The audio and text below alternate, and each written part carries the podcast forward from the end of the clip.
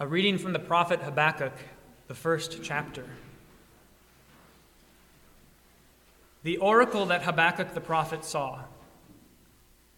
O Lord, how long shall I cry for help, and you will not hear? Or cry to you violence, and you will not save? Why do you make me see iniquity, and why do you look idly at wrong? Destruction and violence are before me, strife and contention arise. So the law is paralyzed, and justice never goes forth. For the wicked surround the righteous, so justice goes forth perverted. Look among the nations and see. Wonder and be astounded, for I am doing a work in your days that you would not believe if told. For behold, I am raising up the Chaldeans that bitter and hasty nation who march through the breadth of the earth to seize dwellings not their own. They are dreaded and fearsome. Their justice and dignity go forth from themselves. Their horses are swifter than leopards, more fierce than the evening wolves. Their horsemen press proudly on. Their horsemen come from afar. They fly like an eagle, swift to devour. They all come for violence, all their faces forward. They gather captives like sand. At kings they scoff, and at rulers they laugh. They laugh at every fortress, for they pile up earth and take it. Then they sweep it, sweep by like the wind and go on. Guilty men, whose own might is their God. Are you not from everlasting, O Lord my God, my Holy One? We shall not die. O Lord, you have ordained them as judgment. And you, O rock, have established them for reproof. You who are of purer eyes than to see evil and cannot look at wrong, why do you idly look at traitors and remain silent when the wicked swallows up the man more righteous than he? You make mankind like the fish of the sea, like crawling things that have no ruler. He brings all of them up with a hook. He drags them out with his net. He gathers them in his dragnet. So he rejoices and is glad. Therefore, he sacrifices to his net and makes offerings to his dragnet. For by them he lives in luxury, and his food is rich. Is he then to keep on emptying his net and mercilessly killing nations forever? O Lord, have mercy on us. Thanks be to God. Maybe you've heard or have even given the advice to somebody don't ask a question if you're not prepared for the answer. Or don't ask a question if you don't want to hear the answer. There's all kinds of reasons why that advice is sound. Because maybe the answer is something that would be painful. Maybe it's the truth that you don't want to hear, the truth which we cannot handle. Maybe that's the reason why you shouldn't ask a question if you're not prepared to hear what someone's going to say. Or in the case of prayers, maybe we should be concerned. Maybe we should pay attention to the kinds of answers that God gives. Don't ask for something if you're not prepared for God to answer it in His own way, according to His own time, according to His good and gracious will, according to His divine providence, which sees far better than you can see, which understands far better than you and I can understand. It's good advice, generally, but we shouldn't hesitate from asking questions of God we shouldn't hesitate to pray. But it is helpful to think about the range of possible answers, to think about the ways that God could answer us that would be surprising, because it will prepare us and it will keep us from having false expectations. I think that false expectations are one of the reasons people often struggle deeply, because they think things are going to work out one way, and when they work out quite differently, they are frustrated and disappointed and they despair. It helps to read the scriptures. It helps to see how God acts from beginning to end of His Word, how He shows us what His character is, how He shows us that really we shouldn't be surprised by anything. We shouldn't be surprised by anything He does, especially knowing this fact that everything He does is for our good. That everything He does is because he loves you. But you and I do not know, we are yet learning what love looks like. We are yet learning what it takes for God to save us, for Him to deliver the salvation that brings us to eternity. We are yet learning what that cross means in our lives.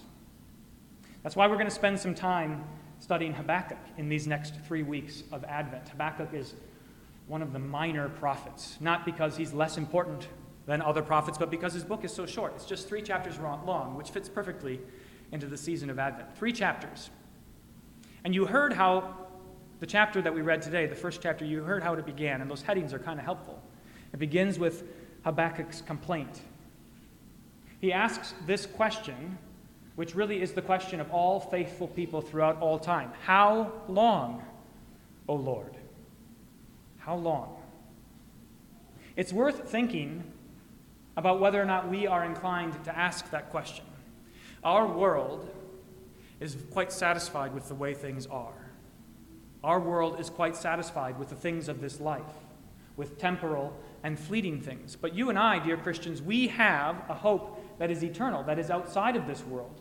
We have a home that is not here. And so, really, our prayer should be, day in and day out, How long, O Lord, until your kingdom comes? How long, O Lord, until you deliver us from suffering and from wickedness and from evil? How long until you free us from our sinful flesh? How long, O Lord? If you are not troubled by the world, although I think you are, and if you are not troubled by your flesh, which I think you are again because you confess your sins every time you are here, if you are not troubled by those things, then you will not ever ask the question, How long? But if you see the world for what it is and you see yourself for what you are, then this can be the only question that we pose to God How long? How long until you save us? Habakkuk really complains. How long shall I cry for help, and you will not hear? How long shall I cry violence, and you will not save? Habakkuk was concerned about the state of his people, about the state of God's people. They were faithless. They had wandered away. They were following other gods. They had denied their heavenly Father and they were suffering as a result, within and without. They were suffering by worshiping false gods, by putting their hope in things that do not last. But they were suffering from without as well because God had sent a foreign army, the Assyrians, to harass them and oppress them and subdue them. How long, O Lord, will we suffer under the faithlessness of our people? How long, O Lord, will we suffer under the hand of this foreign army? How long? I don't know what kind of an answer Habakkuk was expecting, but it almost certainly was not the answer that was given. God's answer to Habakkuk's complaint is beyond imagination. In fact, God says, I'm going to do a work in your days that you would not believe if told. My answer, God says, to your complaint, my answer to your pleas, my answer to your prayers is something that you would never imagine. You would never do it. You would never think it was good. You, in fact, would think it was evil. God says, I'm raising up the Chaldeans, the Babylonians. Chaldea is a small part of the empire of Babylon at this time. I'm raising up the Chaldeans, he says, that bitter and nasty nation who march through the breadth of the earth to seize dwellings not their own. God says, I'm raising up this nation, the Babylonians, to come and conquer your land. That's my answer to your plea. That's my answer. I'm raising up a greater nation, a more vicious nation, a nation that has no concern for right and wrong, a nation that worships its own might, those guilty men whose own might is their God. I'm raising up them. That's my salvation, God says. I'm sending them to you. That's my hope for you. That's me hearing your prayer. Surprising, isn't it? How can God work salvation by sending a foreign army to invade his people? How can he work salvation? By sending them enemies to oppress them. This is, of course, Habakkuk's next reply. He says, Okay, I understand you're going to save us, but this certainly can't be the way. You've seen these people. You who are of purer eyes than to see evil, verse 13, and cannot look at wrong, why do you idly look at traitors and remain silent when the wicked swallows up the man more righteous than he? Yes, we're bad. We, Israel, faithless Israel, we're bad, but they are far worse than us. How can they discipline us? How can they be bringing salvation to us? The hiddenness of the answer to that question is the mystery of the cross. It's the mystery of the fact that God's salvation is wrought through suffering. That his love for his dear children involves suffering. That is very hard for us to imagine. In fact, the question just came up today in confirmation. It comes up pretty regularly. Why doesn't God just do something to the devil just like that? Why doesn't he take care of the problem just like that? Why doesn't he just rid the world of evil and deal with sin once and for all, just like that? Why this whole rigmarole? Why do we have to wait? Why did Jesus have to come and be born? Why couldn't he deal with the problem in the garden? The answer is actually pretty simple. It's because you and I, along with all of sinful humanity, are in league with the devil when we come into this world. If God were to destroy the devil just like that, we would go with him. But he does not want to destroy us. Yes, he wants to destroy wickedness and sin and evil, but he does not want to destroy you and me. He wants to save us. And that means that something else is required, something other than a word of divine fiat, something other than snapping his fingers. It means something else is required, namely, suffering and death, the loss of a life, a sacrifice, blood poured out on behalf of his people. We see a glimpse of that here in what is happening to the people of Israel. When God raises up the Chaldeans and sends them to persecute his people, we are seeing a glimpse of the cross and suffering that Christ himself will endure. We are seeing how God treats his children. We are seeing how he treats them with love as a father disciplines his children, not letting them live in their sin, not letting them get away with their wickedness, but disciplining them so that they turn and will live. It's surprising. It's unbelievable. How can this be? How can this foreign nation, how can these enemies of God bring salvation? We're going to hear more about the answer to that question in the, coming weeks. But I just want this today to set the stage so that you understand, so that you can appreciate what kind of answers you might get when you ask God for whatever it is that concerns you, for whatever it is that troubles you. What kind of answers might you get? When we bring our complaints to God, when we plead with Him to deliver us from whatever it is that is troubling us, it might just be that He sends us something more troubling. It might just be that He sends us something that we cannot comprehend, something out of which we cannot see our way, something that we cannot imagine. It might just be that that is how He disciplines us. Be careful what you ask for, but do ask. Do ask, and ask with confidence. Ask Him how long. Ask Him for everything that you need, all the needs of your body and life, and especially those spiritual needs. Ask Him for faith. Ask Him for strength. Ask Him for courage. Ask Him for hope. Ask Him for all of those things, and know that the answer may be surprising, and it may be painful, and it may involve a struggle beyond what you could imagine. But here's your hope. Here's your confidence. That God sees a picture. He sees a picture far bigger than what you and I could see. Just as we would think it makes sense with a snap of a finger to eradicate sin from this world, He knows better. He knows that the cost would be too great. He would lose you. He knows that to answer your prayers the way that you want Him to may mean something far worse than what He intends to give you. And so He gives you what you need.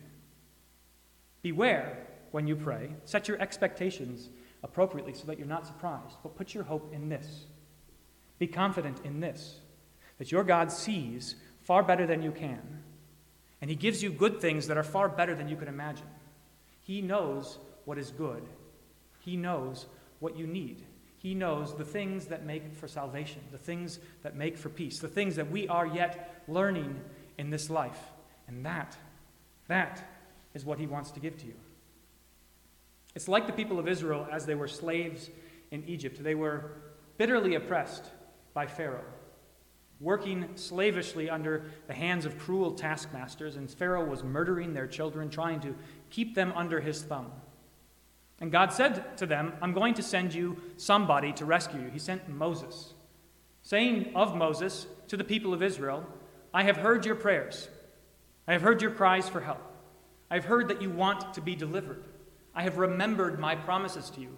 God remembers all of that, and he sends Moses to the people of Israel.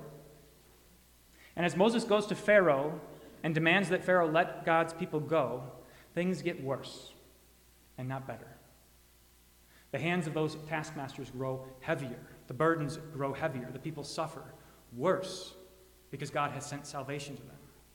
And then things go beyond what anybody could imagine. Not just one or two or three plagues, but ten plagues on the whole land. Why did it take him so long? Why couldn't he just give them what they wanted when they wanted it? Why couldn't he just walk them out by the hand from Egypt? Why couldn't he just, with the snap of a finger, eradicate Pharaoh and all of Egypt? It's because he knows better. It's because he's after something greater.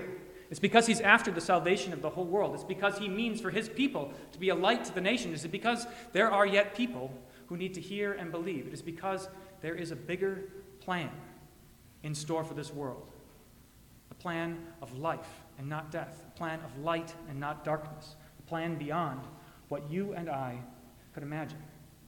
That is your hope. That is your confidence. Ask and pray. Bring your complaints before God. Make your pleas. Do it with diligence. Be like Habakkuk. How long, O Lord? How long will this take? Make it happen. Your kingdom come. And then wait. And watch and see. And listen to the rest of Habakkuk because you will see that although God works in surprising ways and in ways that we find uncomfortable, his salvation is far beyond what we could ever have hoped for. It is the salvation that we have by the blood of Jesus on the cross, a remedy for sin that you and I could never have predicted, a remedy that goes beyond the simple fixes that we come up with in this, in this life, a remedy that brings us to eternity. Wait for his salvation and hope in him. To him be all glory now and forever. Amen.